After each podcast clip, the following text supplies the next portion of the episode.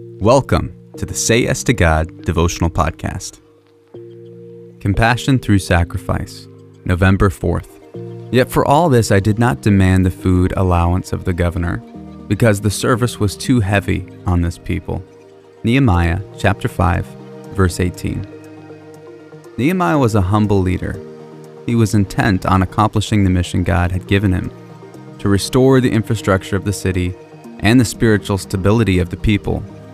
And even though the desperate conditions were brought about by their carelessness and rebellion, Nehemiah served the people with great compassion.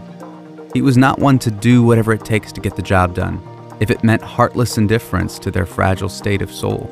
Nehemiah led with urgency and patience.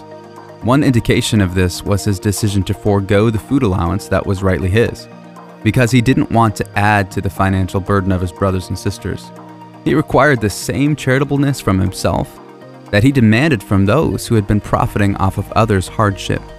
See verses 9 through 12. How could he condemn such behavior and then throw a dinner party at the expense of those he was trying to help? He couldn't. He wouldn't. He didn't. Here's your next yes to God. Is there anything you could start or stop doing that would ease someone else's burden and display to them the love and mercy of God.